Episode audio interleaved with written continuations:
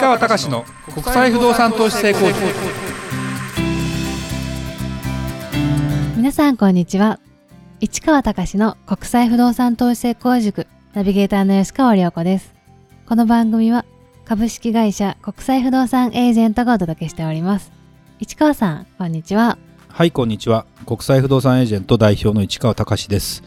えーとちょっとね今収録してますけどはい。工事現場の音が結構響くんで、まあ、ちょっと気になる方はごめんなさいねと言いながら、この場所一番町ですね、千代田区一番町で、まあ、あの日テレの麹町、日本テレビの麹町のところにすぐ近くですと。で、今、まあ、日本テレビは汐留にもあるけど、もう番町のこの麹町についても、今、まあ、番町スタジオっていうのはあるんだけど、本当にその、もともとあったところの社屋を建て直そうとしてるわけね。で、高い建物を建てようとしているので、その環境アセスなんか観察機関みたいな感じで空地にして結構時間がかかるのね許認可建てるまで。はい。で何が今言いたいかというと実はそこの部分がひ平置きの駐臨時駐車場になってるわけよ。で臨時駐車場だからまあ1年以内にはなくなるのかもしれないんだけどでこの辺りの駐車場って時間中だと高いじゃないですか。高いですね。うんで1日の上限とかもう半日の上限とかがあのね周辺で、まあ、ないところうちの隣なんか完全にないんで全然高いんだけどその日テレの駐車場が今ある場所の近くだと1日はあの半日12時間止めて5000円ぐらいだったわけ。高いなと思ったらさその日テレのやつ 100, 100何台止められるのかな、もう半額ですよ。今いくら？2000 2200円下がった。下がったね。でねそうなるともう止めやすくなるじゃない？でそうするとねどういうことが起きたかっていうと周りの駐車場が軒並み値段下がったわけ。あそうなんですね。だって止めないもん。もう明快じゃない？ここ止めるっつってさ。そこがまあ埋まってて絶対にもう止められないんだったら別だけど結構な台数が止められるわけですよ。で別に止めにくいわけでもないわけですよ。そうするとね人間そこ行くさ。だってそんな変わらないんだもん。そうですようん。ね、っていうふうに考えた時に不動産のこれ需要と供給のバランスで値段って本当に変わるなっていうあるある話が言いたいんだけど本当にね駐車場なんていうのは意外とですね都心は高いんだけど僕赤羽の近くに住んでた時あって川の近くも高いのよ。土地ないんだもん。結構。だからやっぱ駐車場立地が駐車場用地があるかないかでで結構料金も違ったりするので、やっぱり不動産の需給バランスってものすごくあるなという感じでね。今ね本当半日止めても2200円は安いわ。うちの文京区あたりよりも変わんないかな。だいたいそれで不動産の相場ってのは大体決まってくるんだけど月決めだと本来この辺りいくらかな？6万ぐらいするのかな？結構しますうんね、高い。高いけどね。だけど本当はやっぱりそれでも時間置きの方がだ隣15分440円だもんね15分440円って1時間1700いくらですよ。それに上限ないんだないんですよ。だから5時間止めたらもう8000とかえみたいな世界になるじゃない？だからもうもう一歩あそこ行けばねと思うんだけど結構止まってんのねここの駐車場。だからまあ長く止めてる人はあんまりいないと思うんだけどね。なんてことを考えるといやいやいや時給バランスってすごいなと。多分あれがなくなるとまた戻るかもしれないね値段がね。はい。ということで今日の本題いきますか、えー今回は久しぶりに長時間のセミナーに登壇してきました。あなたはどんなセミナーが好きですかという内容ですが、えー市川さんお願いします。はい、あのー最近ですね、私はあのオンラインになってから、あんま自分でな長時間しゃべるセミナーってほとんどやってなくて、鈴木さんに、まあ、任せたというか、バトンタッチしていると。で、オンラインってあの僕的に言うと苦手で、まあ、ラジオでこうやって喋ってる分にはいいんだけど、はい。この一人喋りになるとね、なんかね、聞いてる人がいないとわからないなっていう感じがして、そういうもんなんですね、うん、いやあの慣れればできると思うよ。慣れればできると思うんだけどあんまりその好んでやってなかったんですね。っていうのとまあ鈴木学という人のブランディングというものを先にガーッとやってっても全然いいしオンライン向きだし彼は彼の知識のやっぱり凄さうん。幅広さ深さ理路整然さっていうのはねまさにうってつけなんですよ。だから僕が余計なことを喋って中途半端に惑わすよりは、まあ、相性も含めて、えー彼にやってもらった方がいいかなってことでうちのうち主催のセミナーについてはほとんど今彼が喋ってて、まあ、僕はたまに登壇して10分ぐらい喋るってことはあるんだけどもそんな感じにしてますが久々にですね日本経営合理化協会というですね結構いろんなセミナーをもうやってる老舗の会社があって中小企業の経営者が全国から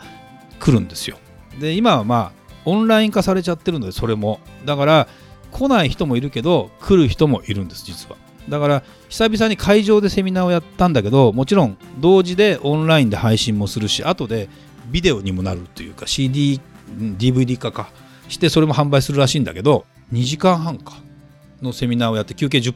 分。もともと僕2時間のセミナーで休憩なしでやってたりも過去してたの分かってると思うけど、はい、だそういう意味じゃ別に喋ることが苦手でも何でもないしいろんな話をするのは好きなんだけどまあ久々にやってみてそうですね。どんなだからセミナーをするのか。要するに海外不動産の話っていうのはその日本経営合理化協会でなかなか今までしたことがなかったと。でこれは別に自分から手を挙げてやれるもんでもなかなかないのであの、まあ、推薦をいただいたというか市川さんこういうのやるあるんだけどお金の授業っていうシリーズものの中の、まあ、1回分出てくださいと。でもこれ有料セミナーですから、はい、4万8000円ぐらい取れるのかな？1本だけだと。あの見る人はね。年間契約すると3万1本あたり3万5000円ぐらいになるみたいなんだけどでそんでファイナンスの話とかいわゆる金融的な話が続くんだけど、まあ、たまには経路を変えようってこともあってで海外不動産って話で私が登壇しましたと。で、えー、勉強にまあ何人かは来てくれてあとは画面であとは後でそのアーカイブというか録画を見てもらうみたいな形になると思うんだけどもまあ基本的ななんだろうなセミナーで僕営業今するというスタイルっていうのはできなくはないけどセミナー営業って本当にあのまあテレビショッピング的な雰囲気もあるのでいいっちゃいいけど、うん、なかなかリスクもあるなというかですね不動産をテレビショッピングで売るってやっぱりちょっとやってみようかなと思ったことあったけど現実は難しいなということもあるのでやっぱりちゃんと時間をいただいてちゃんと話をしてでも飽きないように、え、聞いてもらうっていうのが僕のポリシーではあるのね。でなんでこんな話を今日してるかっていうとね実は、ま、最近オンライン化もしてえー、だから人のセミナーを聞くチャンスというのは結構あるわけですよ。でまあなんだろうな勉強のために聞きますという形っていうのは私がセミナーを開始した頃だからこの今やってるあのポッドキャストの収録をしているディレクターさんなんかと一緒になってセミナーをね録画してもらったりいろんなことをした時にはちょうど自分のセミナーのスキルも上げなきゃいけないからいろんな、まあ、いろんなというか特に同業他社さんのセミナーとかを聞きに行ったりいろんなことをしながら勉強してたりした時代もあるわけね。でまあいろいろ学んでこの人話術は最高でも売ってる商品最悪みたいな人もいたんでどうどうしようかなと思いながらでもすごく自分の中では勉強になったんだけど最近別にそういう目的ではなくてまあお付き合いも含めてそういうセミナーを経営者がまあこういう戦略を立てると面白いよっていうセミナーを聞いたりする機会があったのね。でねその人からするとすごく成功体験だしものすごく細かく丁寧に説明してるしそのなんだろうなそれを実践すればすごくいいんだろうけど僕にとってみるとものすごくつまんないセミナーだったんですよ。あそうなんですねでそれは何でかっていうとあなたの世界なんですよそれはぐらいの感じなしか聞こえないわけ。あのリスペクトもするけど私がそれを実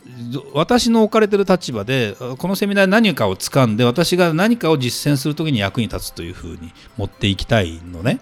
だからセミナーっていうのはだからだから僕のセミナーっていうのは原理原則を教えますと。必ずしもテクニック論ではないですよと。だから本当は海外不動産だけじゃなくてこれはちょっと勝手なこっちの思いだからあれだけど海外不動産の買い方だけじゃなくて、まあ、何回もこれポッドキャストでも喋ってるけど投資とは何ですかみたいな話とか不動産とは何ですかみたいな話とかそんなことが分かった上でイメージをして自分がイメージに合えばその投資をした方がいいですよって話を僕はしたと思うんだけど、はい、そんなような風に持っていきたいので一般的になるほどなっていう分かりやすさとあと、うん、自分でも考えられるみたいなその一方的に教えてこれはこうだから答えはこうだからあなたはこうしなさいっていうやつってあるじゃない、はい、でもできないじゃないそれって。そうですね、うん、学校の先生もそうだけどさ、ね、いくつ足すいくつはいくつだけどって言われてなんでっていうのを説明ができないとかさ。で結構多いんだよねそういうセミナーが。だからそれつまんないなと思いながらまあ僕が気に入ってたセミナーをやってた先生経営コンサルタントの人はもう亡くなっちゃったんでもう今いや聞くことができないんだけどやっぱりその人のことを思い出すんですよね。なんか面白いわけそのポイントポイントの目の付けどころというか僕にとってみればものすごくやっぱりあの目から鱗だったりするような話とかをしてくれたりするのでものすごくですね僕的にはそのセミナーが役に立ちました。ただもちろんこの話はもう今日はマイワールドで私の話しかしてないのでそれが、うん、好きか嫌いかってところは全然また置いといての話なんだけどセミナーって本当にその千差万別だよね。でも仕組まれたりするケースが結構ぱ多いからそれはそれで切り離して考えた方がいいしだってセミナーで何ができるんですかってあの、まあ、よくある話は全然関係ない人呼んできてセミナーをやってでそこから商品の話になってっていう全然関係ない客寄せ的な人が来たりするケースもまあ多々ある。でじゃあ説明する人の話は単純に商品の話をするっていうケースもあったりすると。だからそういう世の中だっていう中で僕の目指してるところはちょっと本当は違うんだけどまあ多分それはまだ独りよがりであってそれを自分の中で何かを組み立ててやるってなかなか難しいのかなと思うんだけどでもねうんちょっとまだ今忙しくてできないんだけど時間ができたらもっとセミナーに関して